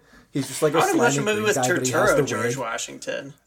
yeah, Turturro George Washington sounds Yeah. great. I still want him to be a slimy green guy. Um, but racial dynamics. Number one, uh, this movie has uh, black people in it, but That's they are always playing a serving role. Yes. Um, which is like, yeah, that's really not. there are a couple of swarthy wives who also don't really say anything. Yeah. Um, and then I also thought it was very. This is just a not really like a a, a, a criticism, or, or it is a criticism, but also in the very beginning, they're fighting. They have this fight scene that's completely unnecessary and adds nothing to the story. Well, Ridley's just gotta. Um, I mean, there's gotta be he's some gotta do Gladiator flying off again. of chariots, some javelins Um, flying through people's chests. which uh, they they're fighting the Hittites, which from a historical lens seems a little odd. That's a long way from where the Hittites lived, but the Hittite population is vaguely coded as like Central Asian. Um, the kind Yeah. of shots that they have are of like Central Asian looking people with beards. They're kind of living in like yurt like structures. And then they also have a bunch of other people of color just to sort of be like they're different from the Egyptians and whatever. And I thought that was kind of an interesting thing because you don't see it as much in like Western media, but like using uh using kind of Central Asian people as stand-in for barbarian is like a pretty uh easy, lazy uh, Yeah. thing that's been done in a lot of other cinema too. Um, right. Like this movie has an awareness that it's literally like the entire universe is not just like white people speaking in kind of grand Yeah. theatrical accents in the way that like Ten Commandments is kind of like everyone is like that. But this is instead it's just sort of like What if there were black people but they didn't talk? Yeah. And they were barbarians. well, it's like it's interesting to me too because they're like they're constantly touting kind of about how like they wanted to go historical with both of these movies, and it's like it's possible that there were probably like people who might have more Asian features in the Hittite population, maybe because they're kind of where some of those people live, but it is kind of they do kind of airdrop them in as like uh as kind of caricatures of like an invading force. yeah, it's sort it's like fake context. Yeah. because it like doesn't. it doesn't mean anything. And then I also think it's funny that like they always tout the historical thing, and then in this movie there's people fighting from horseback, which just as a fun side note hadn't really been developed yet. oh, you know, I was wondering about that. Yeah, that's why there are chariots. You fight from a chariot because you don't know how to fight from a horse yet. Speaking of horses, Well, I this have is- to say. Oh no, no, no, go. I'll say my horse thing later. No, no, no. I want to hear what you have to say. Oh, all I was going to say pretty is that maybe my point's stupid too. Believe me. Maybe maybe this is is is crass and cruel, but when they showed a horse that's going through the water, and then all of a sudden the horse is engulfed in water and it has to swim. I laughed so fucking hard. And I know that's not nice because horses can't swim, but it just Yeah, they can. well, not very well according to this movie. I don't know. Come on, did you guys not all see the shot of the Yeah. horse uh, getting fully engulfed in a wave? like when and they're then splitting the Red Sea, It's that like it just it's like a clo- then it's like a whomps the close up on the whole horse's face and like the whole horse's body, and he's just like, oh shit, oh shit, oh shit, oh shit, oh shit, oh shit, oh shit. Yeah, that was like the mo- the horse got more emotional range than uh, Ramses did. I think. Yeah. yeah, I felt I the horse. I was I was gripped more by the horse. Um, okay, so now that we've gotten through the positives, yeah, I, I kind of let's. Can we talk about like the way that it like completely abandons like any pretense of realism about an hour and forty minutes in? Because I, I I was listening to to your pod and you were talking about how the plagues are kind of like code maybe for like an actual war, and it seems like that for the bulk of the movie is is is what this is going to be and it's going to be moses like sparking the plagues in that just like he's going to like kill a bunch of people in the river which turns it red and yada yada yada. And then like halfway through god's like actually this is bullshit. Let me do a bunch of god stuff and all of the plagues are real and then the red sea is like actually parted. And there's a lot of uh, in in like the pre-production of this movie about there's a lot of hype about like actually it was an earthquake and that is what causes the red sea to part and they just cut it from the movie so it's just like the sea parts for no reason yeah, it just goes away. Yeah, I think they think they're being ambiguous, but it just sort of more feels like they didn't make a decision at all, rather rather than them making like a mis like a a sly choice. Like they just didn't really make a choice. It was like maybe it's all in his head, but yeah. I mean, they do. They really because they set it up to be like Moses comes back, and in a way, that's like I don't think it's like good storytelling, but it's some form of storytelling. They kind of go like, all right, Moses used to be a general. He's going to teach the Israelites how to fight. Um, and that's sort of going to be how we're going to frame this as sort of like he's going to start an insurgent war. And that's kind of what the plagues are going to be. That was a fun uh, like 2000s geopolitical yeah. vibe as well. It's like we're gonna find a population of like we're gonna train them. Yes, But then, but then, yeah. As soon as the plagues come around, they're just like, well, wouldn't that have been nice? Anyways, here's some plagues, And then- which and are then caused by alligators thrashing. yeah, And then they have this fucking guy who is a member again of the Egyptian court with like a Scottish accent. And he's like, Yeah! well, Mr. Pharaoh, You, like, Tremor, you know, yeah, like there were crocodiles, and it's just like, okay, the movie has fucking lost the. lost the thread. I will say I appreciate them not trying to tackle the golden calf. Like they just let us they just let us go home. We're like it's over now. yeah, Goodbye. they yeah they nod at it for like a second. They're like, oh, there's some drums down there. Anyway, oh, like, oh, do they? I didn't even oh, realize. oh, they that. cut to it for like what like you would have to know what you're looking for. care. Small, yeah, kind of like a potential. It's like an Easter egg for like the real Christians who caught it, Um, real heads. thinking no. it was going to be something. I do also think it's very funny that uh, in both of these movies, and it's for different reasons in both of them, that the Pharaoh and then, or the ma- first Pharaoh and then Ramses in both stories just have different accents. Yeah, yeah, the accent situation all the way around in this one, because like even Christian Bale toggles between American and British throughout this one. It's just a fucking mess. Like I don't know. It's I feel like he. I actually think he's quite charming in other movies. Like I think Oh, for sure. Yeah. like you know i mean obviously he's not like this is not exactly the point of american psycho but part of the reason it is psycho is because he does have that kind of magnetism or even like in the batman movies his like kind of like psycho smash you with a brick energy is balanced out by him like being a charming billionaire you know ever talking to alfred and shit but like this is just like all i don't know i thought they wasted christian bale a lot in this. Everyone in this movie is wasted because Yeah. it never should have been written. Yeah, I also oh, I was just gonna too. say how it's funny how both movies have a scene where Pharaoh is talking to his firstborn son and he's like, I love you so much, my alive boy. Also, I think it's it's funny and just so it's. I thought this was pandering in the Ten Commandments, dude. There has to be a scene where Moses comes up and he's like, "I speak for God," and then the, someone who is Egyptian goes, "Which God?" And everyone is supposed to shit their pants because it's like the one true God, the bitch. Capital G, baby. Yeah. Yeah, and it's just like number one, it doesn't happen in the Bible. Not that it needs to, but like it doesn't happen in the Bible. And num- number two, it's just like you spend all of this time establishing this fake world where like at least some people within the Egyptian court understand like the beliefs and cultures of the slaves that they run, but they've never heard of this whole one God thing. It's literally the thing that separates them from everyone else around them. Yeah. And they're just kind of like, Duh, which one? They just they just wanted that moment. Ah! Yes. It's Fuck a you, terrible Ridley Scott, movie you're a- about. you're a it's a coward. terrible movie about faith, I Yes. think, and about like spirituality because Ridley Scott's whole effort to do the atheist reading of Exodus becomes li- like the gator fight or whatever is just such an unhinged scene that it is actually no less plausible than just the water turning red from a magical event. yeah. Yeah, right. Just like a gator war breaks out. yeah. this is realism. Yeah. Like, also, the the sound design on the fucking locusts while they're eating, I could not stop laughing because they're literally going. Also, the sound design. Uh, sorry to jump back. The sound design when John Turturro is is is lying in bed and it's just a bunch of people whispering, but they're all saying, "His heart is weak. He's gonna die." Back to health. He's very sick. they, literally, someone says that. yeah.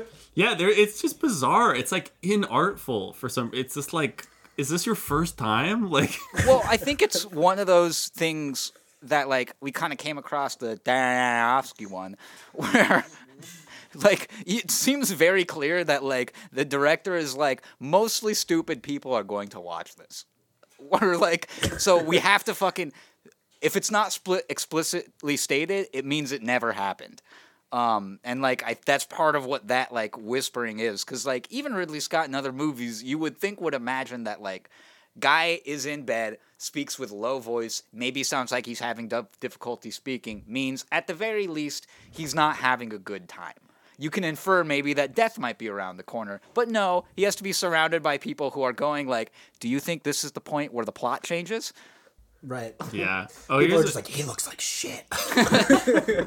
here's a question for you guys because this is one thing I think one of the few moments the movies tried to do something interesting because in in Ten Commandments there's like there's the whole anti-communist thing and that's kind of just American confidence and like the self-evidence of the narrative of just like freedom wins, no questions asked. Um, whereas in this one, so after they make it through the Red Sea, the Egyptian army is wiped out. They're kind of sitting on the beach, a little traumatized, and Moses is kind of reflecting on it. And he goes, you know, like, or starting to just come to grips with the fact that this is not going to be a people on the run anymore, and they're going to be a nation. He goes, oh, you know, I think he's talking to Aaron. He's like, you know, what are they going to do when we get there? They're like, they're going to look at us like we're invaders. Um, and you know, and like what happens when we're not running anymore? Like, are we gonna all stick together, or maybe we're gonna start having these conflicts within us? And I thought that was at least like it was like a four second moment, but it did nod to the fact that, or just like nodded at kind of the the edge that's always there in Zionism, whether you want to admit it or not. That like if you think something belongs to you, no matter what, like and other people have lived there historically, like there's gonna be some violence going on and it, and it, it and I to their credit they like thought about that for a second but I mean not that they like made that at all a, a central question of the movie but at least like I was curious what you guys thought about that moment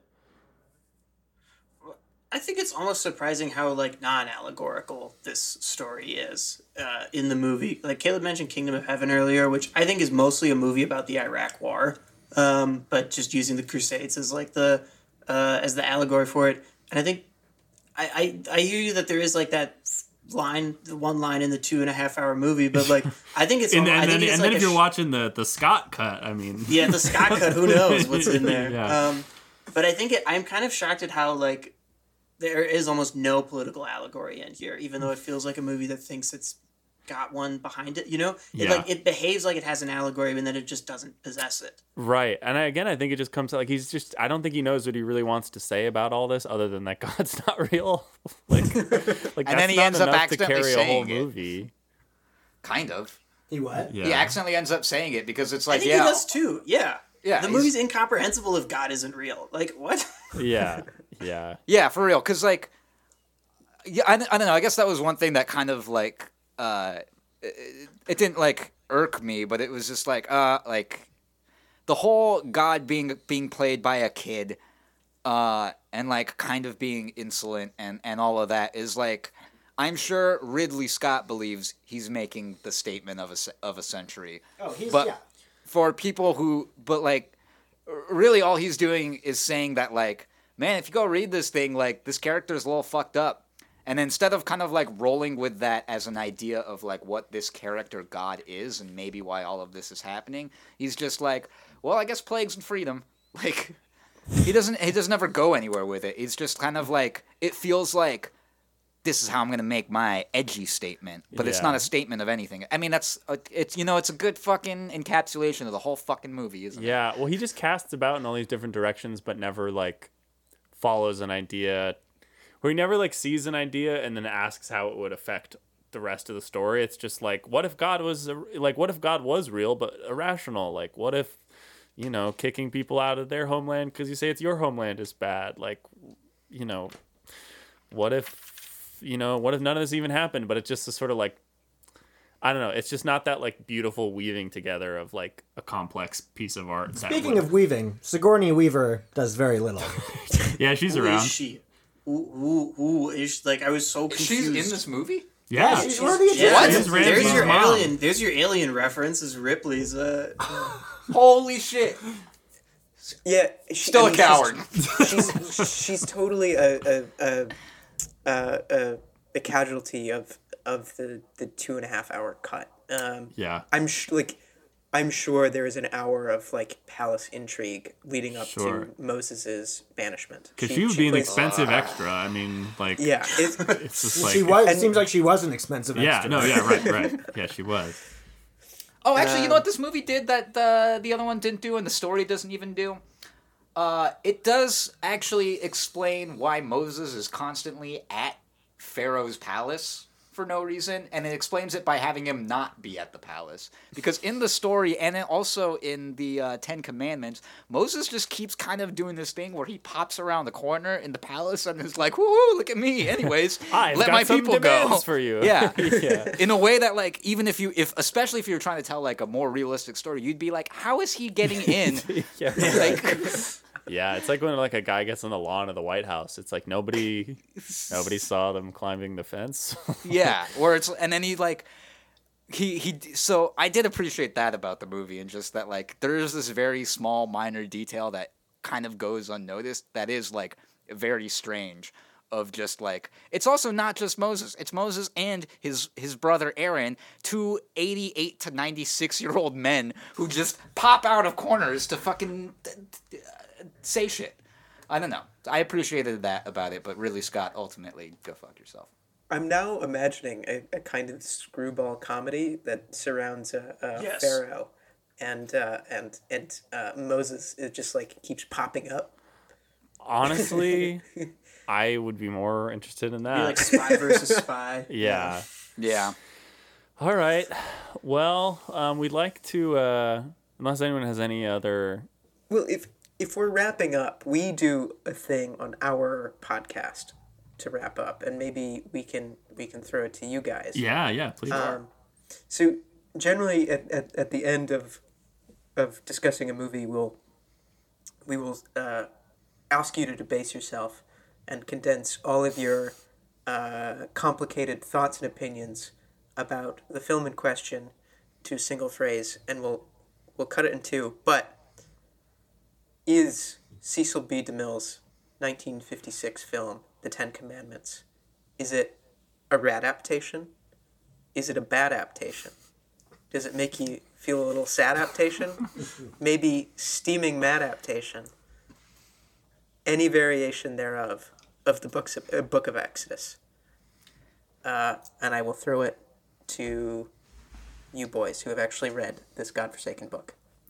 Okay, Ten Commandments. I think we're all in agreement. It's a rat adaptation. Rad. for sure yeah For the for the jewelry alone, I mean, just mm. oh costume ice on ice. Also, big shout out to whoever scored it for fucking creating the idiom that is we- Western musical scores being set in Egypt. it's like, all right, I understand. Harmonic Ah, minor the sounds, Egyptian cello. Yeah, sounds very, you know, to an untrained ear, maybe vaguely Middle Eastern, whatever. Uh huh. So, you know, shout outs for that. Freestyling. And I don't think. They think burned they all the meant to do that. costumes when it was done. What? They they bought they bought all the costumes from like a rival period drama that had come out of like a few months earlier at 20th Century Fox, and then when they were done with the Ten Commandments, they're like, "Well, we don't want anyone to do that to us," so they just burned everything. Damn. Wow. Wow. That's ice cold. Yeah, That's, Jesus. that's some intense energy. I mean, honestly, whatever. They had the fucking money. Also, this thing made a billion dollars this in is the today's ninth money. highest grossing movie Yeah. adjusted for Come on. inflation. A Also- billion dollars in In today's money. in today's money. okay. Yeah. Also, not that surprising that the guy who narrates his own movie after he lectures it also burns the costumes. and I've left a set of instructions in my safe for when I'm dead. Um, yeah, so I think yeah, adaptation for Ten Commandments. Um, How about How about Ridley Scott's What? uh, Ridley Scott's uh, EGAC? EGAC. Um, sort of a fart adaptation. fart fart temptation. Eve Fartlow. Um. Yeah, I, I don't I don't know if it made me mad. I think maybe I think maybe sad. I think sad adaptation is a good way to put it because it's just kind of a bummer. It's like you're pulled in all this these different directions. You don't really go anywhere with it. You kind of just are confused. It's just kind of sad, man. Yeah, I would say bad adaptation, but because like It's not even. It doesn't even go in any direction hard enough to make me mad. Like I'm just like it just is a nothing movie. And I was trying for a while. I was watching it. I was like, maybe you could call this a good airplane movie, where you're like, fuck it, I don't have anything else to do. I'll watch this movie. But it's not even good enough to be that. And there's a lot of bad movies that I would watch on an airplane. This is just like a pure waste Yeah, I think I would also say of that. money, of the actors in it, of my time. Okay, it's, it's stagehands, waste of time. Fucking lighting directors, waste of time. Fucking writers, directors, audience members, fucking the people who even had to put in one single drawing of concept art, gigantic fucking waste of time. It's just like I said, it's it's a bad adaptation because it's basically a cinematic fart. Yeah, I wonder if like if Sigourney Weaver sees Ridley Scott at parties and is like, "I'm gonna throw hands," like for what you did. No, every I feel like everyone in Hollywood has like I feel like there's a certain amount of mutual understanding and Yeah. respect that there are going to be absolute shit movies and you are going to be in them even if you are talented. You're going to make them even if you're talented and that's just like Yeah. Tinseltown baby. Yeah, this is a total Tinseltown flick. like I'm mad that it made money. It made like sixty million dollars. Like Damn. they got the okay. wrong the wrong lesson. Well, how wait? How much did it cost? Or is that after it cost two hundred million and it made two hundred sixty-eight. Oh, that's that. Well, when you throw in uh, generally the rule is you have to double the budget Oh, to make any money. Because when you throw in marketing costs, ah. Oh, good. Then good. Um, what did you guys? What did you guys think? Yeah. What do you guys feel? Uh, I'm definitely glad adaptation on Ten Commandments. Glad to adaptation. It's like it's like a bit long. I don't know if it justifies its runtime, but it is like a pretty a pretty great spectacle. EGAC is probably sad adaptation from me. Um, the only note I think that is cool about it is that uh, the big grayscale is a very like historically accurate touch because obviously it's ancient Egypt. They haven't invented all the colors that we have today. So uh, that was, joke wasn't good. I apologize. No, it's okay. I was Well, I trying to, just I'm- you kind of have like an authority about you when you talk about this sort of stuff. So I was like, all right, yeah, yeah, yeah, for yeah, sure. it wasn't we all fully believed you Yeah, about the colors. You can tell us anything. okay. Uh, I'm I'm going a, a, hard adaptation on the Ten Commandments. I mean, four hours is rough, and that last hour uh, uh, drags a little bit. But like yeah. those first three, fucking whip ass. Um, in a real way. In a, I don't know. It's hard to make a tight epic, and it, Ten Commandments comes close. Big fan of that film. Probably will never watch it again. Yeah. For Nor would I EGAC, really I'm- recommend it to anyone else, but you know, we did it, so For EGAC, I am going to coin a new uh, variation, and I'm going to say this is an EGAD adaptation. Oh, Um, egad! this is just poorly considered at every every stage of of production. This film was going to be a disaster, and they kept going. And uh, watching this film is the same as watching a train wreck, except it's two and a half hours long instead of uh, you know 15 seconds. Um, I would much prefer the former. Less people die in a train wreck usually too. Yeah, I think that just about does it. Ridley Scott, you're on notice. yeah, Ridley Scott's on the watch list. That's one of the things on our podcast. We have a Smite Me watch list. Yeah, and he's on the watch on list that when he really had the opportunity to basically become a rival pope. That's, eh, oh yeah, once again, really missed opportunity on the whole Godhead thing. Folks, this has been Best Adapted Smite Me, a crossover bonanza. Thank you so much for joining us. Oh, should we tell people where? Where? Or I guess what? Yeah, how do we I, handle that? I guess let's just say if you got here because you listened to Best Adapted Podcast, you should listen to Smite Me. And if you're one of our listeners, you should listen to Best Adapted Podcast. well You said. said. Give and receive. Yeah, thanks so much, guys. It was fun to Thanks for having fun us. to hang Yeah. with you. Yeah.